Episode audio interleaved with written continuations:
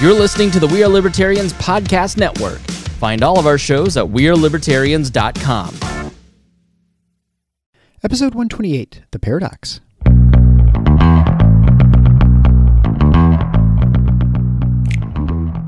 Welcome to The Paradox with your attending, Dr. Eric Larson. He is a practicing anesthesiologist and clinical assistant professor at Michigan State University College of Human Medicine. Listen in as he takes you behind the scenes of what practicing medicine in today's ever changing world is like with another doctor. The Paradox is a fun and accidentally informative show for physicians, patients, or anyone who has ever found themselves in a waiting room.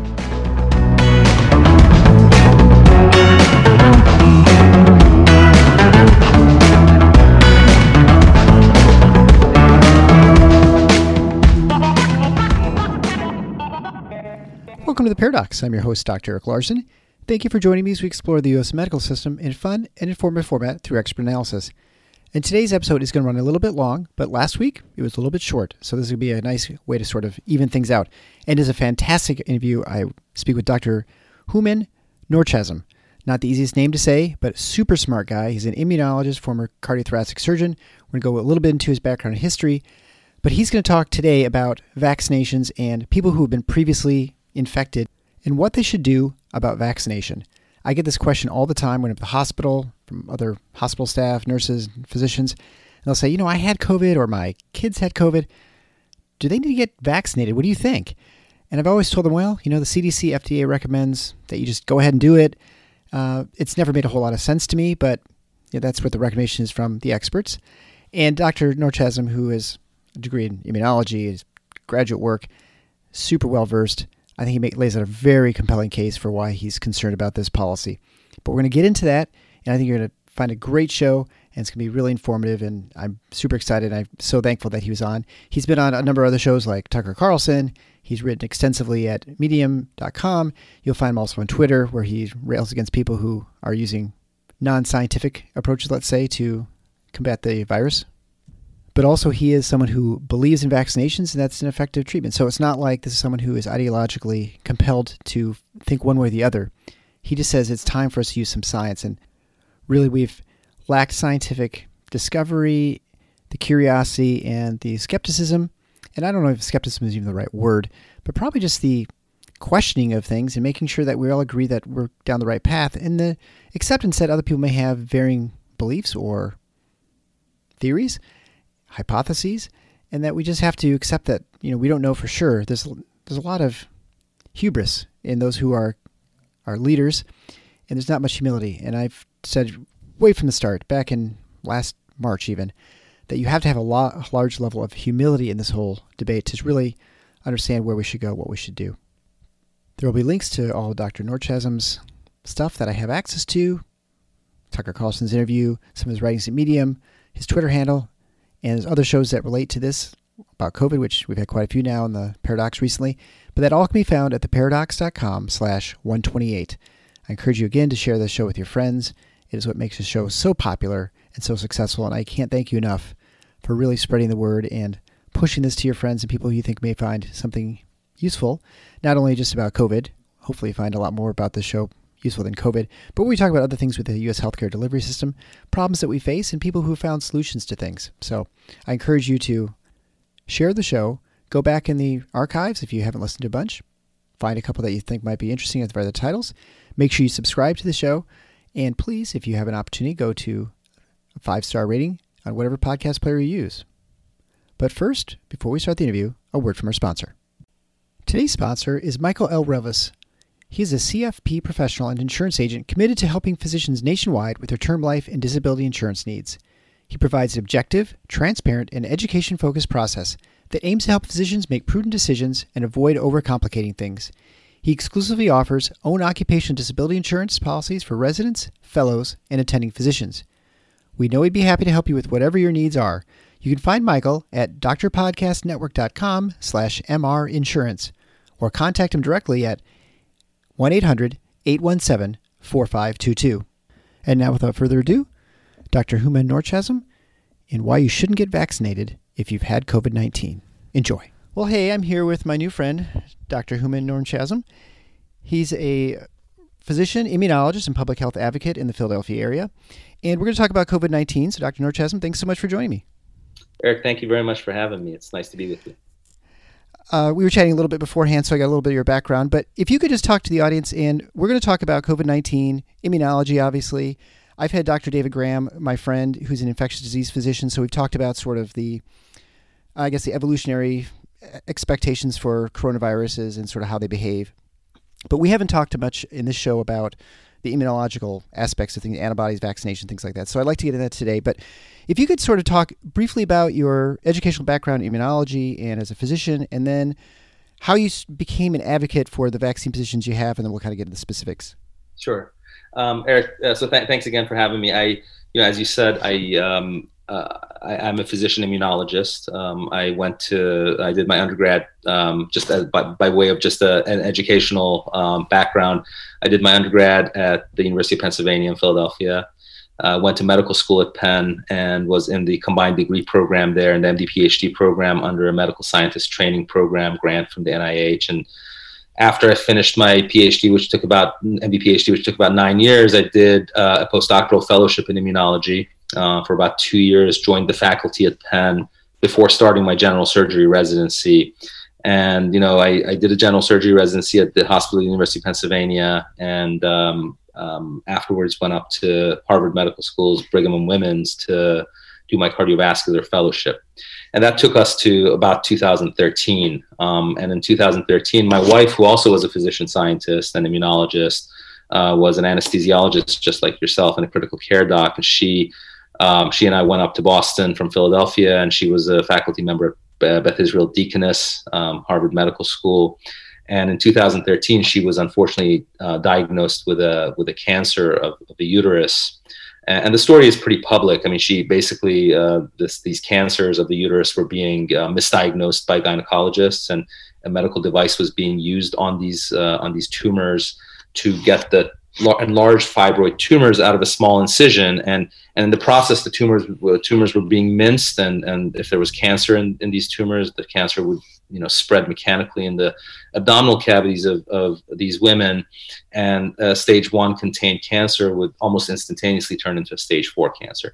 This was happening at a rate of 1 in 350 to 400 in women with symptomatic fibroids that were being as- assumed to be benign. So so we really came face to face with this concept of minority harm in medicine where you know you have a practice pattern that's benefiting the majority or somehow it's economically viable as a service line.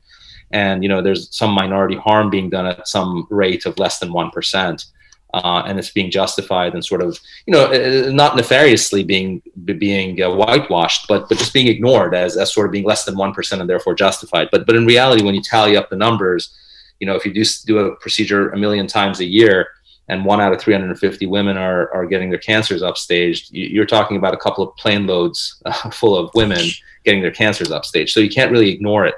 And so that perspective, you know, of minority harm is what what Amy and I sort of brought to to a very big, large scale public health fight. And I, I would welcome your audience to I would invite your audience to check it out in the press. There was actually a documentary movie made about my wife's public health battle called Kicking the Hornet's Nest, which is on Amazon it's a very well done documentary movie by a by a young filmmaker who really it was a labor of love for him, and he spent about six years building this movie. So I would invite you and your audience to to really check it out because it really crystallizes how it's an example of how minority harm is born in our medical uh, you know establishment and how it's sustained.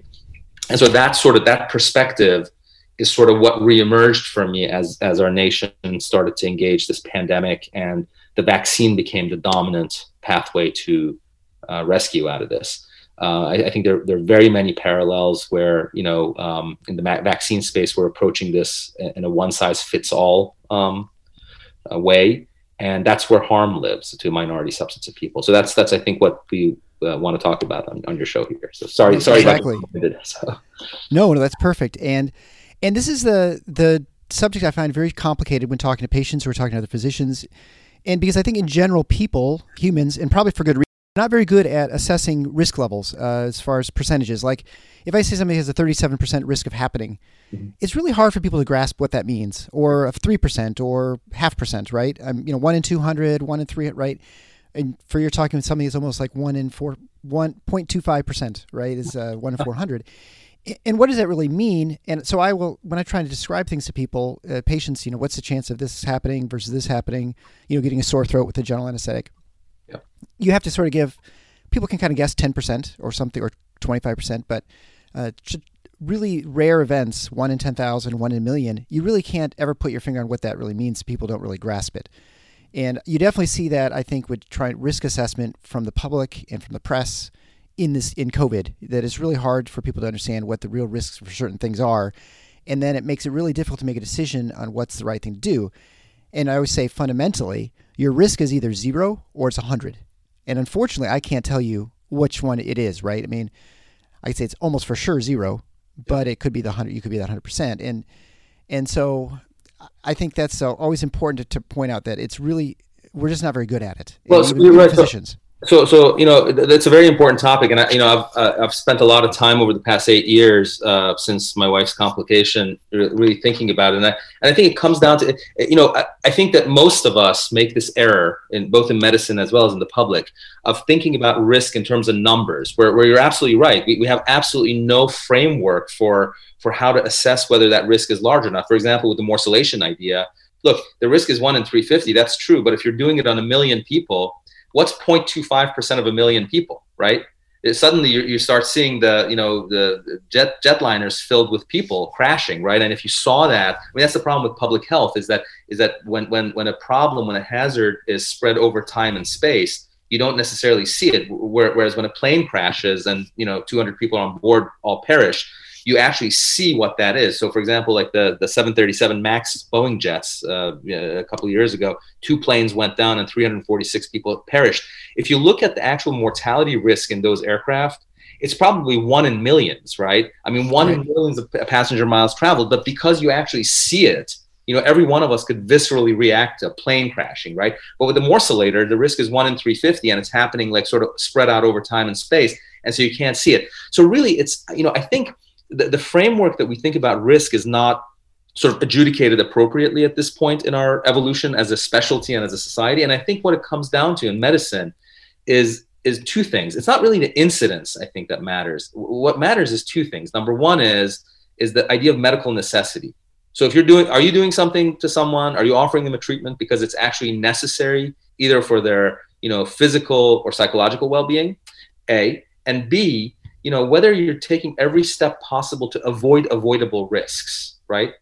So in other words can, can, you identify who's at risk and can you mitigate and avoid the risk right? And the answer to those questions is well it's medically necessary and beneficial a what you're doing and b that you're taking every step possible to identify risks and to mitigate against them or to avoid them then it, it's not really the incidence of the risk that matters. If you haven't done those, you're actually not in ethical space for, for medical practice because, as you know, the principles of medical ethics tell us that beneficence is one of the pillars of medical ethics. You have to be doing something that benefits your patient. You know benefits your patient is benefiting, and B, you have to, you know, you have to be um, doing this with uh, with with an idea of of informed consent um, and, and, if you're and if you're not doing those, if you're if you're not um, you know uh, uh, mitigating against uh, against harm, then you're just simply not in ethical space. So so it's really not the incidents I think that that we should focus on. It should it should be the avoidability of a, of a risk.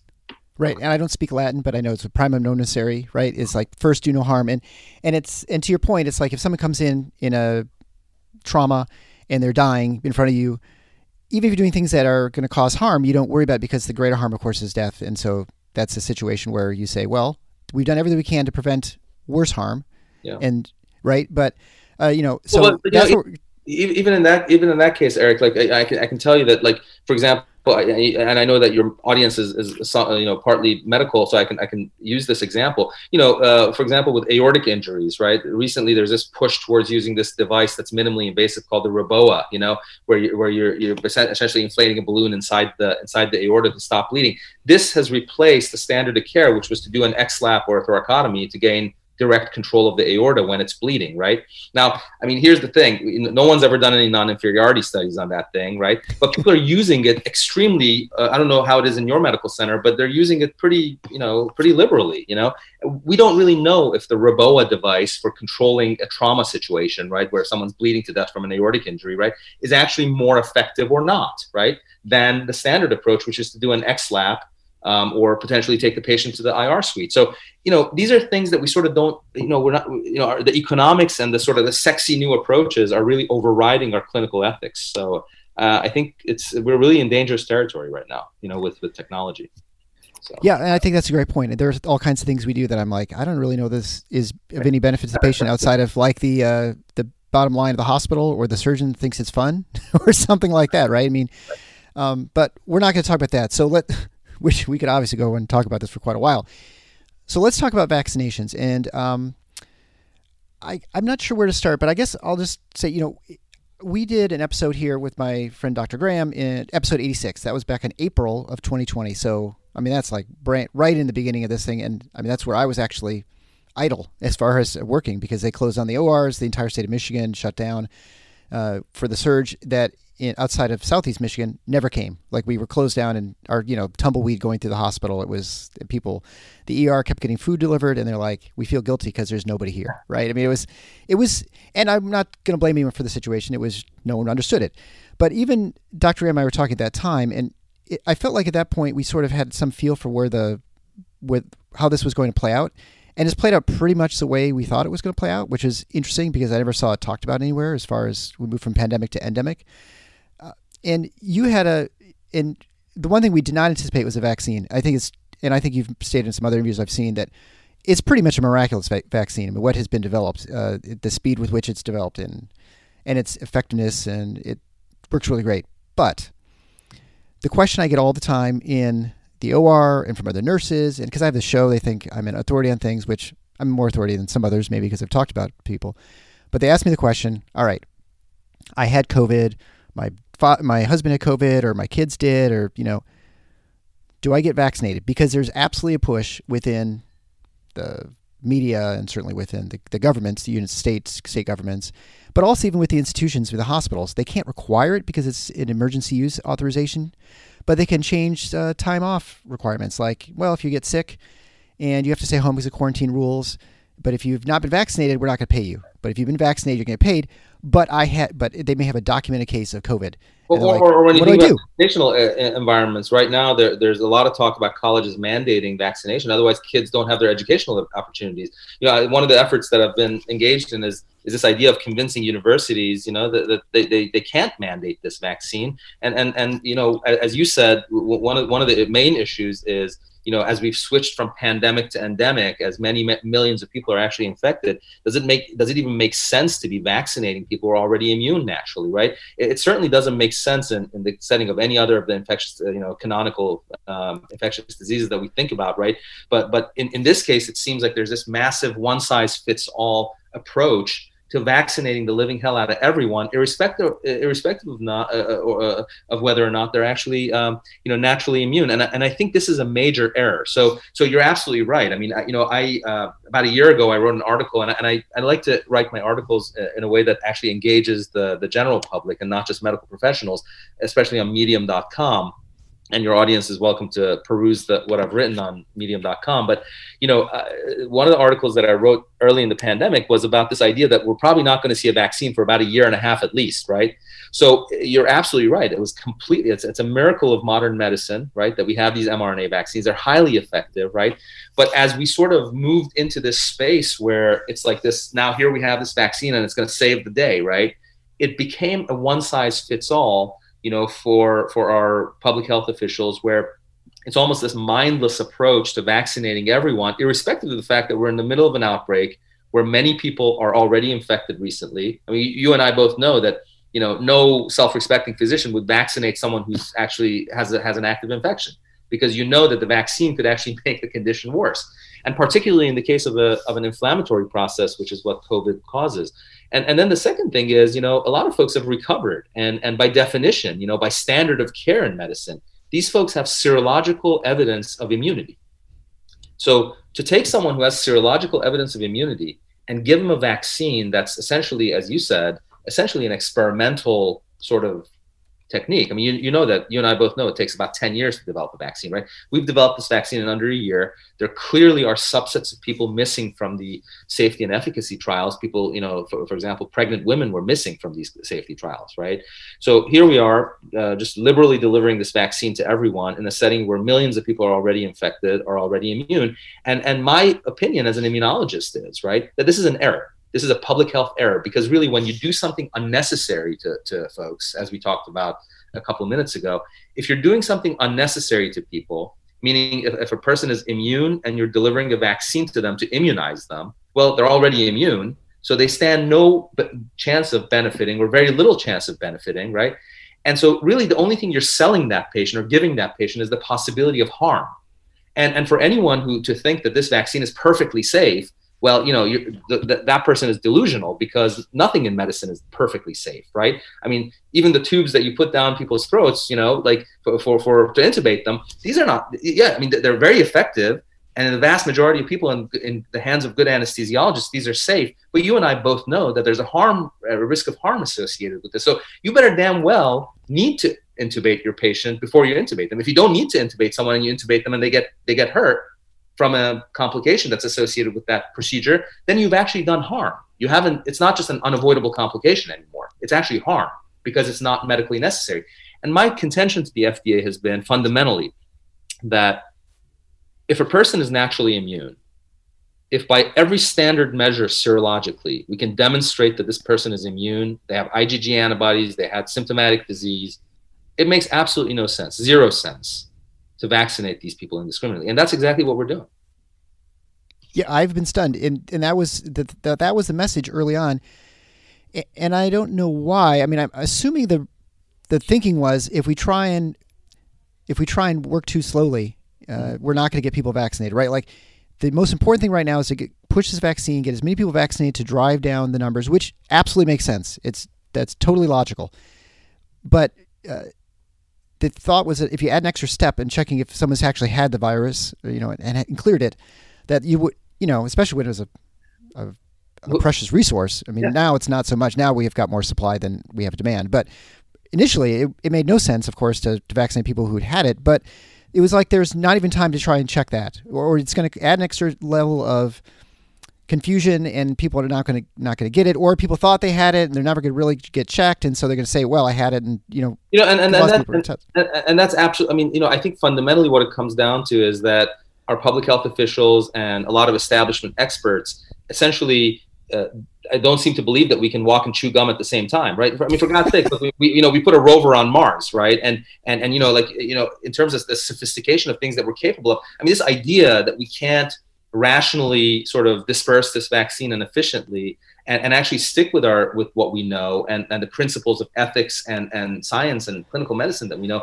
i think it's it's a fundamental there's a fundamental level of disrespect for everyday americans that's ingrained in it. I mean it's i, I think it's it's absolutely arrogant on the part of our public health officials and and establishment uh, folks to to assume you know that average Americans don't understand this concept. In fact, what I've found, Eric, is you know I interact a lot with you know everyday folks in, in the in the community.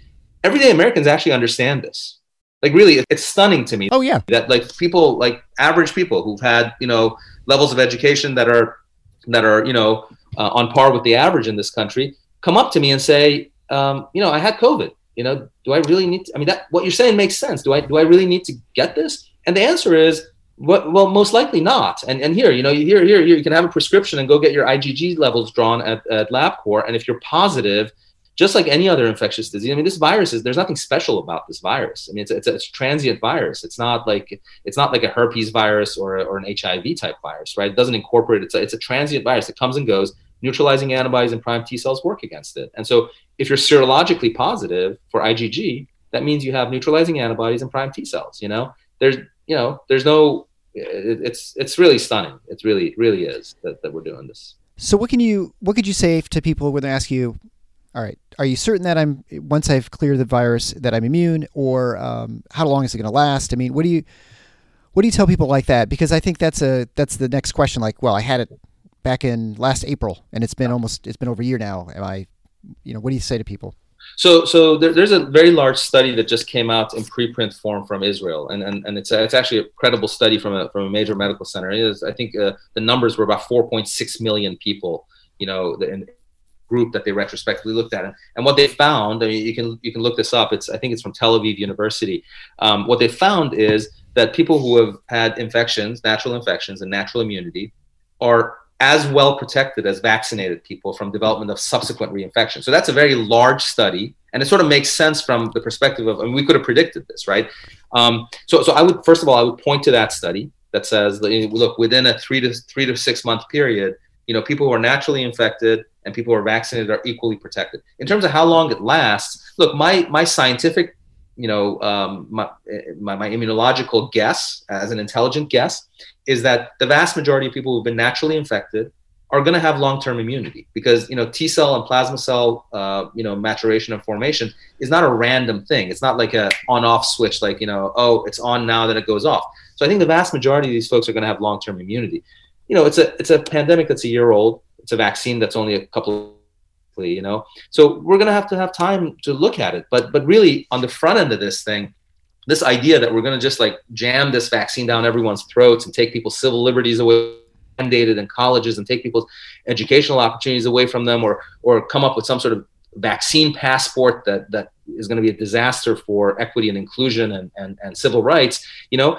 These ideas are so draconian and so totalitarian in nature and so unethical you know it, it's just shocking that that you know any self-respecting physician or public health expert in the United States in, in the year 2021 would go for it. Um, and and I you know I, I think it has to do with groupthink. You know we, we got to break out of this groupthink thing and and and really you know level with each other and be and and respect people, respect everyday Americans. You know, just because yeah. we have MDs and PhDs doesn't mean we we know better. You know, actually the average average Joe knows better. Frankly, you know. you know, I totally agree. And I've talked about vaccine passports too, and how I think it's not it won't work from a civil liberty standpoint. Obviously, it's a disaster, but it's also a disaster yeah. from, at least from a from a you know utility purpose, it's also of no utility in this. By the time they actually develop it, it will be long past the part where you need to really get worried and concerned in this country. You know, um, Eric, I had a conversation with Tucker Carlson uh, on on Fox Nation a couple of weeks ago. It was, it was, a pretty good interview. You know, he interviewed me for for an hour, and we, we just we, we chatted about this. You know, I think it's going to be a, this, these vaccine passports are going to be a disaster in in equity and inclusion and civil rights. You know, and not not only that. Look, you know, here's the thing: we, we can't even get our voting, um, you know, paperwork straight in this country, right? Do, do you think? I mean, like, who do you who do you actually think is gonna is gonna suffer disproportionately from not being able to get these vaccine passports or immunity passports? It's going to be the same people who have disadvantages in terms of their voting rights, right? So I'm I'm not understanding how people who are like yelling and screaming about voting rights are are suddenly now all for this passport. You know, it's just it just doesn't make any sense. I mean, I, you know, really, we, we got to turn on our brains a little bit here. You know. Do you think the people at the FDA uh, and CDC do they understand immunity? I mean, I like what you say. It makes sense. Like, That seems to be the general understanding. You've had chickenpox. You don't vaccinate the kid for chickenpox. Like once uh, when the f- vaccine first came out, they didn't. You know, that was one of the questions, right? Like if you had it, include it. Now we don't know how long the vaccine is effective for. We don't know how long. Well, we're pretty sure that lifetime immunity is pretty much lifetime immunity. I think there's the very rare person who gets it later in life, but I think we know that's super rare. Do they just not understand that? Do they, or do they? Is it willful ignorance? I mean, I, I'm trying to understand what you think you know get in their brains. I mean, what do you what do you think's at work here? Or do they think public officials want to understand it, the public want to understand it, so we're just gonna make it s- super dumb and simple, and then yeah. that's just it's, how we're gonna push it forward. I think I think part of it is a McDonald's approach, but I do think there's a systemic problem going on in in um, at the FDA, and that is that you know the, the the entire sort of narrative is being crafted by primarily by virologists actually and and these are these are essentially Fauci's Dr. Fauci's crowd and and, and you know I think uh, I have a lot of respect for Dr. Fauci I mean I worked at the NIH in Bob Gallo's lab back in the early 90s when Dr. Fauci was sort of at the peak of his his rise as as our top infectious disease um, specialist and and you know they, they learned a lot of lessons from the HIV pandemic obviously but but you know uh, I think what's happening is that is that there's sort of a um, it's almost like this um, you know um, non-diverse scientific approach to this virus that's being guided primarily by virologists who sort of grew up in the HIV era, right? And HIV is a fundamentally different virus than than than uh, SARS-CoV-2. SARS-CoV-2 is a transient virus. HIV incorporates itself into your genome and is there forever, right? In, in, when, when, it infects you, right? So, so they're fundamentally different things. And so, the, really, the approach that they took to, to uh, okay, a, uh, you know, anti-replication agents and b, vaccines and neutralizing agents, really came from that sort of mindset. So it's not, there's nothing nefarious going on. But but I do think that the the folks who are working on this are not cellular immunologists. Like like Dr. Fauci does not think about inflammatory process the same way I would, or the same way someone like Dr. Carl, Professor Carl June at Penn would, right? Like the, you know, the activation dynamics of T cells and macrophages, right? And so I think that there's a fundamental sort of lopsided approach to this virus where, where all eggs have been put in one basket with the vaccine. And, and really, you know, what we've what we've dominantly ignored is the fact that this COVID-19 disease is actually an inflammatory disease you know, it, you know, you know, it's not a surprise. The only therapy that we have for COVID-19 disease is dexamethasone, right? and that's an anti-inflammatory drug. Where did it come from? It didn't come from the United States. It came from the UK, right? And, and, and the reason for that is because we've dominantly sort of focused on the vaccine effort and on these like sexy, newfangled drugs that are neutralizing agents like the Regeneron antibodies. And a lot of it is just sort of plugged into money interests. And so, therefore, what you get is a collusion between money interests and a scientific approach that's just lopsided because Dr. Fauci is a virologist, you know? So I think we have a, mo- a, scientific monarchy in place, right? That's guiding our nation- nation's narrative, right? And I think in, in America, you know, you can't have a monarchy, right? So you have to bring in other people who have different ideas, and and you know, this vaccine issue is is exactly that. That that I think that's why we have a problem with the vaccine right now. Yeah. So. Well, I, it's been no surprise for, for me. I've I thought Fauci has done a really terrible job from the start of this uh, pandemic and messaging and explaining things, and I think just overall, I don't know. I think just treating people as idiots, and uh, whether they're physicians or the American public, and um, it it shows, and it shows well how they've lost so much institutional support from most Amer- lots of Americans. I mean, they're the ones, excuse me, they're the ones who are 100% in favor and then there are ones who just don't believe anything they say at this point. And I don't know, you can get that public trust back for a generation, but I, I think the way you get public trust back is by you know being humble and decent and actually addressing people's concerns you know and and you know like one of the, one of the things that i learned from the whole issue of uh, that my wife struggled with eric is was that you know everyday people understood far more profoundly that there's a serious problem than all kinds of people with MDs and PhDs and, and uh, academic regalia. I mean, I think that there's this level of hubris that's been brewing in our system, you know, in our uh, in our establishment, in our arena, and, and and in our academic institutions. That's that simply basically looks at everyday Americans and says, "We know better than you do." And and I'm not saying that science doesn't reveal things that are not revealed to the average person you know? I'm not saying that you know expertise don't mean anything. They, they clearly do you know? You don't want to put like someone who's you know uh, a doorman you know or, or like a receptionist in a cardiac surgical operating room and say okay go ahead and do the CABG right? You can't do that right? But but you know the, the, the fundamental facts are that that, that there is a, a layer uh, a level at which the public actually do have an understanding and and, and should be given the, the the tools that they need to understand what they're dealing with. And if you just sort of do this stick and carrot thing, I mean, I, I, go on CNN and there's this lady on there. She's a public health expert, so called. You know, I, I, guess her name is Dr. Wen or something. You know, she she uh, she talks about a stick and carrot approach taking Americans' freedoms away from them or giving them freedom if they get the vaccine. Right. Right. Well, that's the most stupid thing I've ever heard. It's not just stupid; it's totalitarian and it's dangerous. Right. Because it fundamentally disrespects the everyday American which which we cannot have as an orientation as a profession right? I mean as a profession as, as a healing profession one of our tenets of operation is patient autonomy which essentially means that you you respect the patient's intelligence and understanding and you can't force anything on anyone right? So we've lost that humility right? We're willing to override the principle of beneficence in medical ethics by vaccinating people who are already immune. We're willing to override the principle of patient autonomy right? Which basically means we respect the patient's decision over their own body, right? And if we're willing to do that, that means we're arrogant, right? And if Dr. Fauci is willing to let that happen, that means he's arrogant, right? And I listen, I have all due respect for Dr. Fauci. I understand his pedigree and everything, right?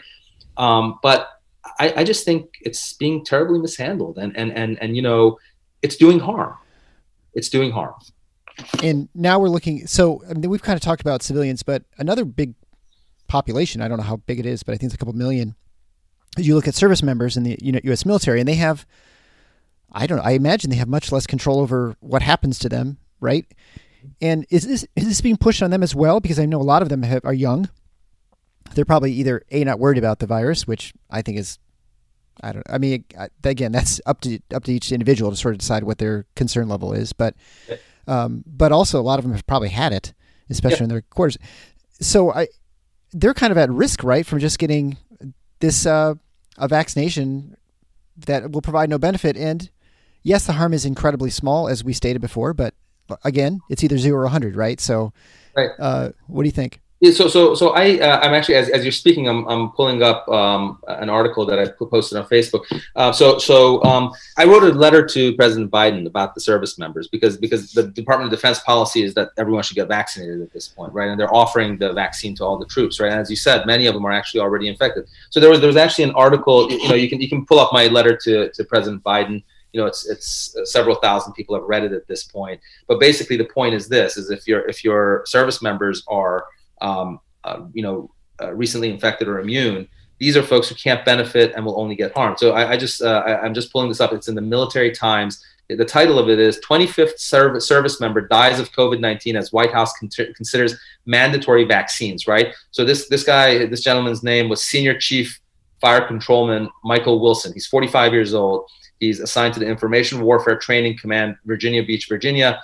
Died of a coronavirus-related complication after being fully vaccinated. Okay, so so you know I think you know we can say these are true, true, and unrelated, right? We can say okay, you know this this uh, uh, uh, you know senior chief um, uh, Wilson died from COVID. And that's what they're saying. Like uh, that orthopod, uh, Dr. J. Barton Williams of Memphis, Tennessee, you know, he'd had an asymptomatic infection, got his, his two Pfizer vaccines, and he burned up in an ICU and died from a hyperinflammatory reaction. And FDA and CDC are saying that's true, true, and unrelated. So, yes, true, he had the asymptomatic infection. True, he got the vaccine, and true, he died.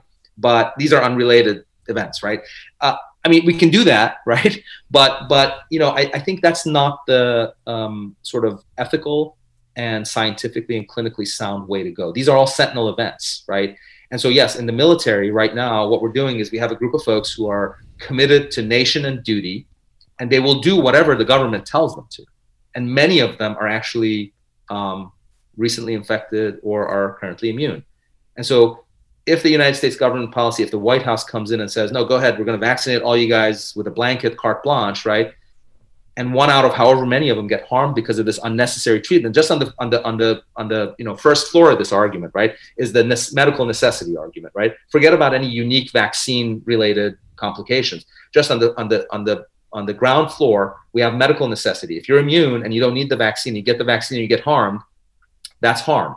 So you're talking about service members who are in harm's way and our United States government and our White House, having been warned, is ignoring this idea. This is, uh, I mean, to me, it's it's almost like a you know Biden's Benghazi. You know, really. I mean, it's like you can't you can't ignore this, right? You can't you can't ignore it because you don't know or you don't think it's a problem. You know, there, there, there are enough people, very distinguished people, people like Dr. Peter McCullough. Uh, he's a full professor at uh, at Baylor. You know, he's been sounding the alarm similarly. He was uh, he was on Fox News on Laura Ingraham and on Tucker again. And you know, it's unfortunate that these folks are the only ones listening, but but that's who, who's listening. And and Dr. McCullough, who's a distinguished professor of medicine and cardiology, is stating exactly the same thing. So people are warning the administration and the CDC and the FDA. They're just not listening. You know, they just want to vaccinate everyone, you know, out the wazoo, if you will, you know, and that's not the way to do it. So. Yeah, and I think it's probably important to point out right now, now that we're halfway through the interview, is that that uh, I believe you're vaccinated. I'm vaccinated. I never had the. My family has my my daughter who's uh, a freshman. Mm-hmm. I'll do that in air quotes because she's actually been home the whole time because of this dumb virus and just a dumb year. And that won't get into that, but uh, she never had COVID, but so she's getting the vaccine. And I think probably I would advocate people get vaccinated. I mean, it, I think it's your choice, but I think it's. I mean, I always say it's like getting vaccinated for the flu. I get vaccinated flu not because I'm worried about causing a global pandemic of flu spreading throughout my community, and maybe on some level I should care about that more.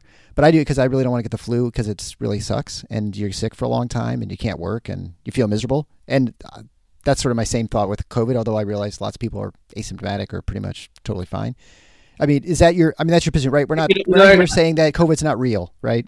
No, you know, uh, uh, Eric, I have to actually apologize to you. I, I wanted to be very emphatic on the fr- uh, at the beginning of this interview, and I, and I forgot to do this, and I, and I do this with every interview I do. So, you know, I've been vaccinated. I got the Moderna vaccine, right? And and I and I and I truly um, understand and know the power and efficacy of these vaccines. And not not only you know, as an immunologist, but you know, as, as someone who actually has received the vaccine and measured my own IgG levels. I measured my IgG levels before the vaccine. I had zero.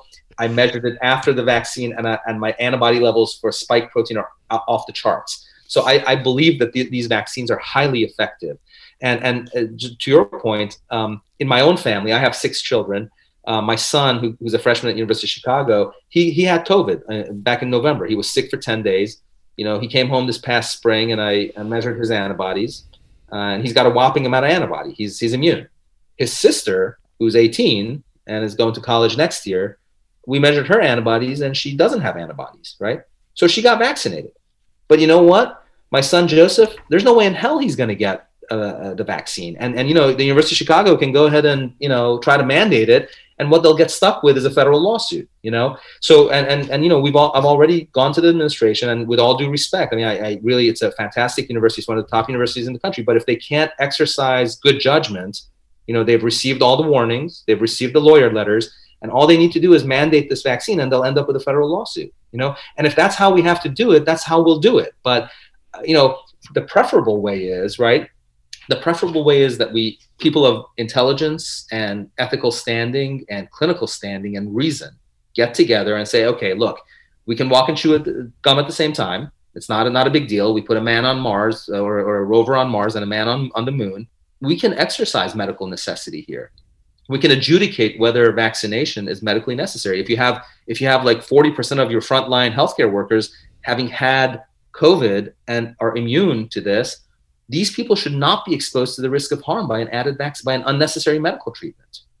This is this is a no-brainer, Eric. This is not yeah, this is not yeah. something we should be that we should we shouldn't be this this shouldn't be subject to controversy by Dr. Fauci or by Dr. Wen or by Dr. Walensky. I mean, th- these these folks are are really doing a disservice not only to the people who could get potentially harmed, but also by eroding trust in government and by eroding some of the core principles of our profession.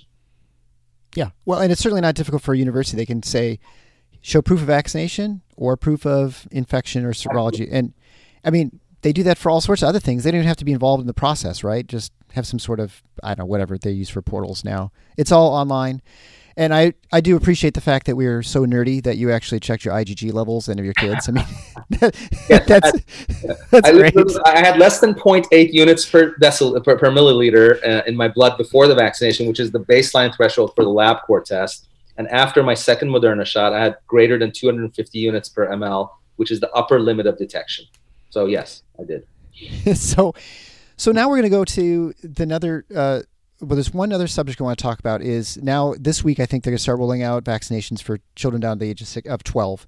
And then at some point it'll be kids down to probably age of two. I think that's where the trials are. And they, that may be happening in the fall.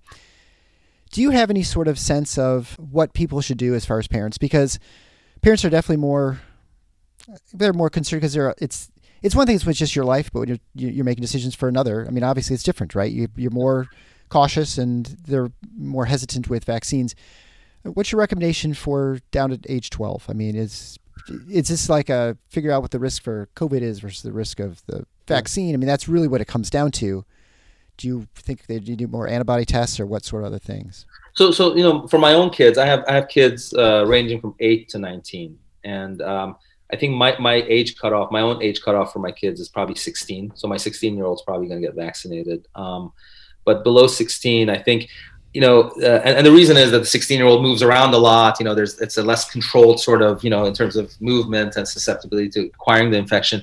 But you know, look, I, I think the risk currently for the variants that are out there, um, you know, the risk to children is astronomically low, right? And so and so it's probably true that the risk from the vaccine itself may be high, either on par or maybe a little even a little higher for for the kids. So I, I don't really I don't really see any justification currently for giving the vaccine to the kids, but but to the kids below the age of 12 or below the age of 16 rather.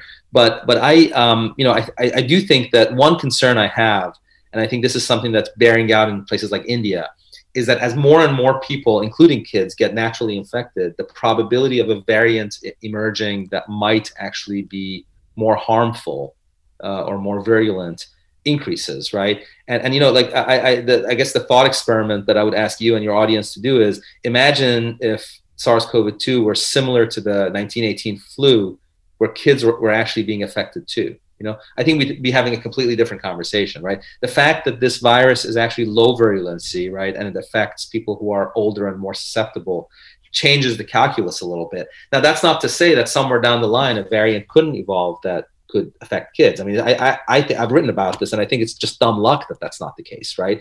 I mean, it's like there's going to be a sequence and a variation in in the the protein structures that could make it more virulent in kids and more damaging. And so, the, the only rationale I would see for vaccinating kids is if if it if that actually is a tangible thing, right? That that if it, literally if infect more people and you increase the burden of mutation in the population globally that you could actually get to a point where kids could be affected. In that case, uh, I would say that it's justified to vaccinate kids, but I don't think we have any evidence of that right now. It's going to be a hard sell to a lot of parents, and and for myself, like I said, I, I, I would basically stick with 16 as my cutoff, um, and that's purely based on the fact that my 16 year old is getting in her car and driving around to her friend's house and here and there, and so she's just more susceptible to catching it than my 12 year old. So, yeah, yeah, that'll be a, a, challenging question, and and I feel like the a lot of the arguments right now are it, you're vaccinating for population safety versus actual the safety for the child, and and I don't think that's really ever been the focus of a vaccine.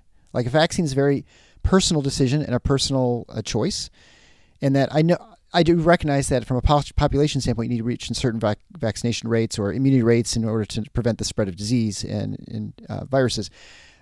But that's sort of like a secondary sort of effect of protecting yourself with a vaccine. You know, I, I mean, I, I, do think that there's the, the, element of protecting yourself is definitely the case. I mean, you know, like I have antibodies and I'm protected, so I'm, I'm it's sort of this sort of self-serving objective. But I also do think that there is sort of a duty and patriotic duty, and I and I and I use that knowing full well that a lot of people will find it distasteful. But but you know, I uh, I, I mean, I do think that this idea that look, if if I'm infected, most likely I'll clear it by myself, or maybe I want to take a drug. But if I take that infection and give it to someone who's vulnerable and, and bring about that person's demise, then I haven't I've done something that's not publicly responsible. I haven't done my civic duty. Now, now, I mean that that argument I think does hold, right? I wouldn't, you know, based on the based on just simply a probability that that might happen, I wouldn't take someone's civil liberties away from them to shove it down their throat that they should get vaccinated, right? It's sort of like it's sort of like yes, that's possible that is an argument, and you can pose it to people, but you still can't use it as justification to force or coerce people to get it, right? And so, and so, yes, I do believe that it's my civic duty to get vaccinated if I need to get vaccinated if I'm not immune, because if I catch this thing and I give it to my next door neighbor's 80 year old father, right, and he dies because of it, then that's on me, right? Um, so for me, that that is actually sort of an element of civic duty, and it, it does play into you know my, my sense of responsibility to my community and whether my kids should get vaccinated. But but I don't that's sort of my philosophical precept. It's not it may not be yours or it may not be, you know, Joe Smith's.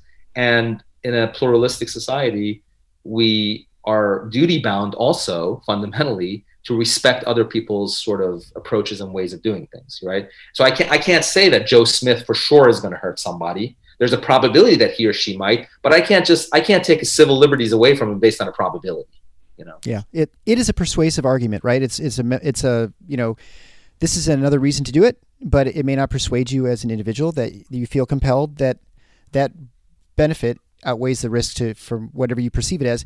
And as parents, as I mentioned in the last episode, which has not yet been released, uh, we are we are left in charge of our children with imperfect information and yep. uh, we're un, and no knowledge of the future, and so that's yep. where we are. So I want to talk, shift gears a little bit, and this is a question I have now that I've got immunology. I absolutely have to ask this question because I hear this all the time. I'm not entirely convinced. When you look at flu rates in the country, um, they've and not even this country, the entire world, the, the flu has has just disappeared.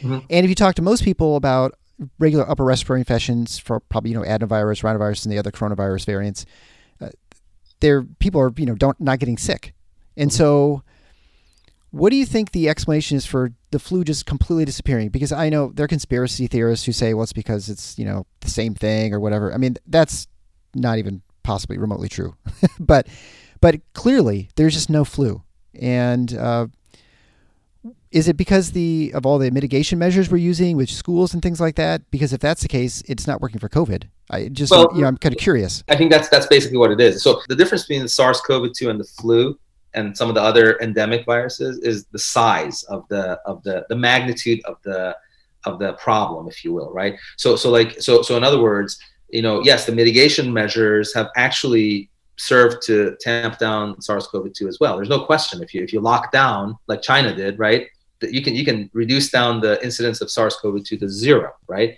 And so those those same mitigation measures will work on on flu and adenovirus and all those other uh, infectious diseases. It's just that the, the magnitude of those problems is so much smaller normally that when you actually come down and you, you with this iron fist and you just like lock everything down, those things are those diseases are much more susceptible to disappearing than the big mushroom that's grown around us, which is SARS-CoV-2. So I think it's just I think basically um, I'm trying to think of a good analogy for that. Thanks for raising this because you know it actually is, is making my wheels turn in terms of what the analogy would be. But I, I just think it's it's sort of a the pandemic virus is a much bigger and more frequent infectious disease, infectious organism in the world right now compared to flu and adenovirus. And so when you come down and you put down this iron sort of fist down and and you just like do a blanket, you know, shutdowns and and uh, mitigation measures the smaller problems are going to disappear much more quickly because they're they're smaller. And so what we're seeing is that those diseases have disappeared uh, because they're subject to the same mitigation force that SARS-CoV-2 is. It's just that SARS-CoV-2 is so much bigger that it's just sort of it's, it's staying around. So do you do you think it's a, a lot related to the fact that at any one time people have immunity to those various viruses, and so the the the available fuel for these viruses is much smaller to begin with. Whereas COVID nineteen, SARS CoV two, it's everybody's sort of like initially was a you know potential target. Yeah, I mean, and that's the difference between an endemic and a pandemic uh, virus, right? I mean, a pandemic virus is it, it, it, takes off like a wildfire because more people are susceptible to it, right? Whereas an endemic virus, number one, you know, the vast majority of the world's population is is sort of immune to it, and so and so really it's happening at a relatively low frequency compared to SARS-CoV-2. So you have a you have a massive load of, of virus in the form of SARS-CoV-2, and you have a very very small load of virus relatively uh, with respect to flu and adenovirus, and and all of these are basically spreading in the same with the same mechanism. So movement, travel, you know, um, contact. Those are the, the, that's how these viruses spread. So when you when you limit that significantly, as we have in, around the world, what you get is the smaller problem disappearing almost, whereas the bigger problem still sticks around. Yeah, and that makes sense because you, yeah, totally. Uh, and then finally, when Dave Graham and I talk about the the evolution of the coronavirus, so he looks at, it, he says, well, let's look at a previous virus that coronavirus that came to OC43 is I think the most recent one that jumped from they would believe cows to humans late 1800s maybe you know not entirely sure but you kind of read some reports and news because it's amazing how things have changed in only 130 years as far as understanding of things. And you wonder what sort of people's response would be back then if they had all the technology we have and the understanding of immunology and whatever. But, um, and that uh, what's going to happen with this coronavirus? It will become endemic. It clearly is already on the way. It's it's all over the world. We're going to have it around forever. There are already animal reservoirs. It sounds like in mice and mink and probably some other m- mammals will be found to have. So unless we euthanize all the mink and mice, we'll we'll always have uh, exposure. Um, I think the Danish did, right? Didn't the Danish go through a phase where like they they wiped out? I think the, the Belgians. I think the Belgians, but yeah. well, somewhere one of those guys out in Europe. One of those northern, one of those Nordic countries, yeah. I shouldn't say that because my wife's Danish, so I should be oh. careful. uh, but uh, when it comes to uh, subsequent infection, so when you look at other, when you look at infections of OC43, it looks like you can get OC43 infections throughout your life. That you will have a I don't want to say temporary immunity, but maybe that's probably the best way of saying it. That you have you're immune for a while, and then you can get it, but you never get probably as sick, and you're probably it just becomes upper respiratory infection, and it doesn't cause massive inflammations like you get from this sort of novel SARS-CoV-2. Dave Dave's expectation is that this will very much follow the same same pathway, in in which meaning that once you've had it, you've got some T cell immunity, you've got some latent immunity that you may lose your antibodies because coronaviruses seem to be pretty good at evading the immune system over time, but that subsequent infections will be less severe, and you'll be that'll be basically a common cold at some point. And especially kids today, by the time they're in our age, this will be no big deal. It'll be circulating like normal, and we won't even pay any attention to it. Do you think that's a do you think that's a reasonable expectation? Because you read the New York Times, and they're like, we're going to need booster shots every three years because people are going to lose their antibodies, and we're going to have to deal with this for the rest of our lives, and, you know, for the foreseeable future. That seems less likely to me as a possible scenario. What do you think? Um, so I mean, it's, it's a it's a really good question. I, I, you know, I think obviously your your, your colleague or your friend's uh, perspective is sort of the optimistic perspective, right? And yeah. um, you know, I, I, don't I don't sort of view it from the perspective of sort of a teleological a sort of approach to the question, which could either be optimistically teleological or pessimistically teleological. And when I say teleological, I mean like you you start with the premise that it's it's going to be a disaster, or you start with the premise that it's going to be just fine, no problem, right? I think that the reality is that billions of people are naturally infected, and there are mutations happening randomly in, in every individual who's infected, and the, the, the so the variants are coming not from out of thin air they're coming out of naturally infected people who's who are mutating the the genetic code of the coronavirus.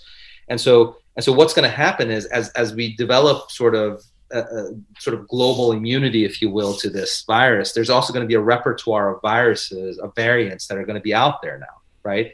And so some of them are going to be more or less virulent you know some of them you know and so i think i think it's going to be a big problem potentially to dig out of and it really is going to be a random process right? But where you have a repertoire of coronaviruses out there now because we were exposed to this pandemic. And and the scope of it is going to be much worse than i think than the flu pandemic because in the 1918 flu we weren't as mobile. So not as many of the world's population were as rapidly um, sort of infected with the with the 1918 flu. So so I think I think that there is concern that some of these random mutations will lead to variants that could be potentially more destructive. So I, I, do think there's an argument for limiting the number of people who get naturally infected, either through vaccination or through lockdowns. Um, I, I, do think that could be a problem. Uh, whether it'll be an, an, okay problem, like your friend thinks, or whether it'll be like a disaster, like some other people are doomed. Uh, I, it's just I don't think we can we shouldn't adjudicate it that way. We should say, look, you know, what's happening right now. I don't know if you've uh, studied Stephen Jay Gould's work in evolutionary biology, but he he introduced this concept of punctuated equilibrium. And what punctuated equilibrium is is when when when um, during the course of evolution, you have these periods of equilibrium where selective forces are working on different variants, right, of, of whatever, right? And those selective forces in the environment guide what will be, right? And then there are these periods of punctuation where variants are either expanding or contracting rapidly because of some cataclysmic thing like a pandemic, right?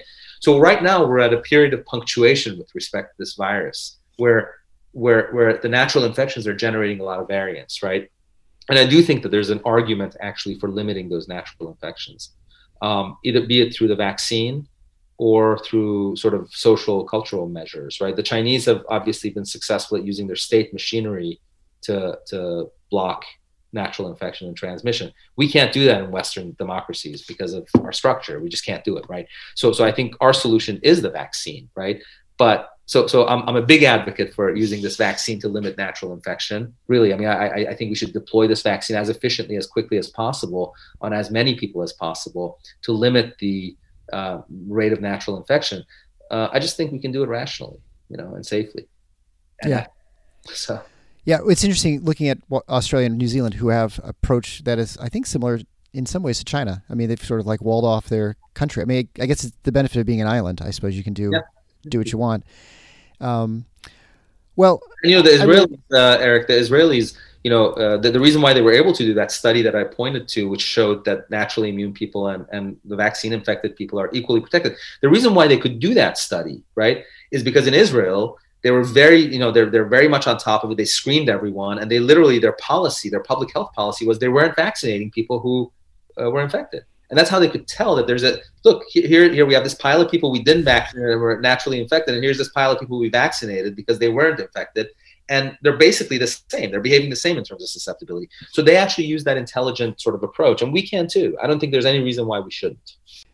Uh, there, I, I, think there's people who think there's a benefit to getting pre uh, further exposures to the virus or any sort of viral infection. Like once you've been immunized, say say measles, that you get exposed to measles occasionally throughout your lifetime, and that it boosts your immune system and you have a better, a stronger immunity to that and the population.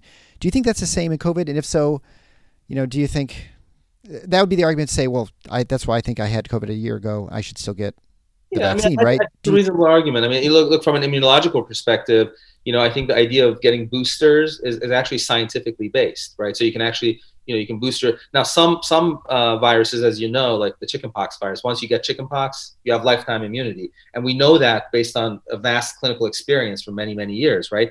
We don't know where SARS-CoV-2 is going to fall in that, so it is possible that you know you would you would get a vaccine. And, and I actually, you know, I don't mind like if, if like for example, my son who had COVID in November, let's say next November measures antibodies and they've dropped down, I don't mind if he gets a booster shot.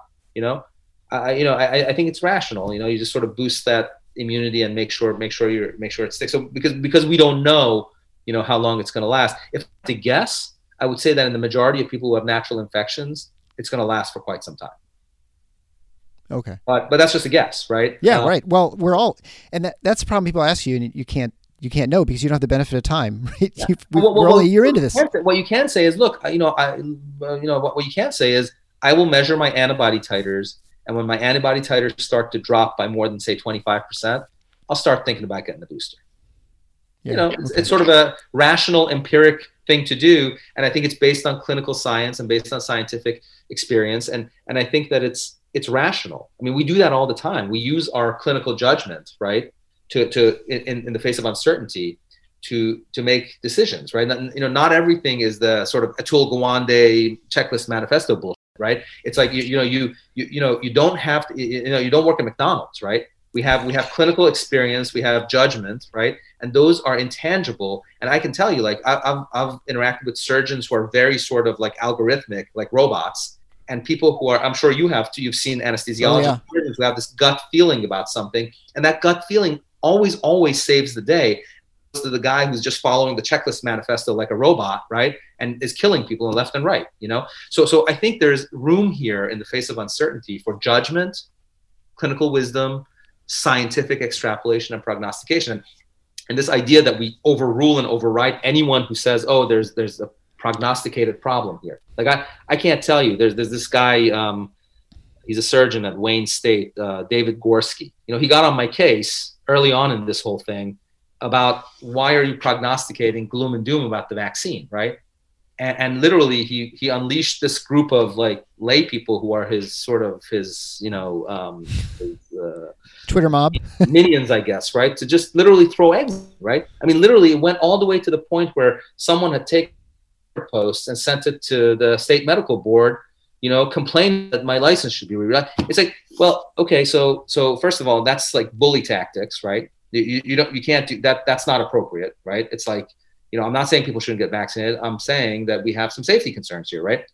And but but but this idea that that any sort of skepticism or dissent gets quashed squashed in this in our in this whole discourse that that if you deviate from the institutional and public health narrative somehow you're either an anti-vaxxer or you're or you're you have some nefarious intent, you know, for for our national security, is is so detrimental to to everything that we represent. I mean, I, you know, I'll tell you one other anecdote, and then I don't want to take too much of your time, but but you know, I, I, when I first published my letter to Pfizer, Robert F. Kennedy Jr., who is has been labeled as this pariah of of the of uh, you know anti-vaccine sort of uh, monstrosity, right? Nothing nothing could be further from the truth when you talk to the guy he's completely reasonable and rational and and, and a decent human being you know he his publication picked my you know t- took up my uh, letter from to, to, pfizer and to fda and published it in the defender. The defender is you know the children's health defenses publication.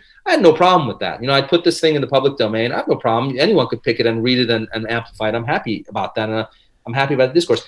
Then this guy Gorski, you know, at Wayne State, goes in and activates his whole machinery, trying to label me as an anti-vaxxer. Which, you know, that's not the way it works. You know, the, the, the way it works in our country is that we engage in discourse and we operate based on ethics and decency, and we're not bullies. You know, we don't bully each other around. You know, crowds don't go beating up on individuals. We don't use our state machinery to beat someone up and take away their livelihood. You know, none of that. Shit, you know, so anyway, that's where we are. Yeah. well, I, I wish that was all entirely true, but definitely the last couple years have made me question some things as far as what I thought were I, I think we talked about before show. I think just the intellectual curiosity and scientific curiosity seems to be lacking in some ways, which is a little worrisome. But I think it's you know I think these things will work themselves out. I also think like the vaccine passports. I think the uh, this recognition that once you've been infected, you have to get vaccinated. I think you'll you'll soon see an end to those arguments in the next month or two. That's just, that's maybe that's optimistic, but I tend to think that people who are, uh, well, it, we're helpful. We're helped in this country because we have a federal system. We have various states doing their own things that fight the federal government, and so you can get different narratives and different examples of things that work and don't work. And I think that helps us in this country, at least with the debate, that you can say, well, you know, you're doing this, it doesn't seem to be helping, or you know, and so I think we're seeing that, and I think we'll get the same thing when it comes to these other measures. That's my hope. but, I hope so. I mean, I, I, think I think you're right, and you know, there's there's a lot of reason to hope, and I and I actually think that most of it centers on the common sense of the American people. I, yeah. I, I know, and again, I mean, I think it's very easy as experts and sort of people with specialized, um, you know, titles and and expertise to undermine the common sense of of this democracy but I think in the end, it's going to actually it's going to steer things. It's not going to look. It doesn't look pretty. Democracy in America doesn't look pretty, but but I think ultimately it sort of uh, figures out the common denominator and actually makes the right decision. So yeah, that's that's my hope as well.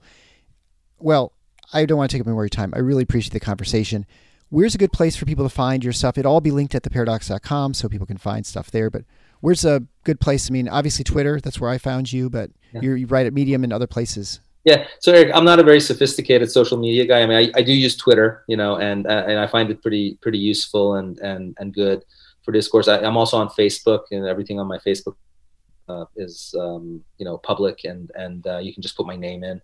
And I, I write on Medium.com, so it's my last name Noorchashm, N O O R C H A S H M dot Medium.com, and uh, my my Twitter link is at Noorchashm, N O O R C H A S H M so you know I, I, welcome you know anyone in the public to actually go on there and, and sort of throw eggs at me or not you know or, or send me some love. You know, it doesn't matter. Which way you go you know? so it's uh well nice. dr Noorchashm thank you so much for being on the paradox. I really appreciate it.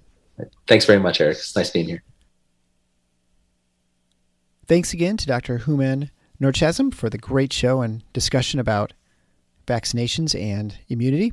But before we end, don't forget to reach out to MR Insurance and Consultants where their goal is to assist physicians in obtaining the most comprehensive coverage available to fit their unique situation. Reach out for both excellent and quality service at drpodcastnetwork.com slash mrinsurance. Thanks for listening to The Paradox. If you like what the doc is doing, please subscribe and leave a review on iTunes or Stitcher. And share the show with your friends. Become a supporting listener to get access to special bonuses at patreon.com forward slash the paradox. Show notes can be found at theparadox.com.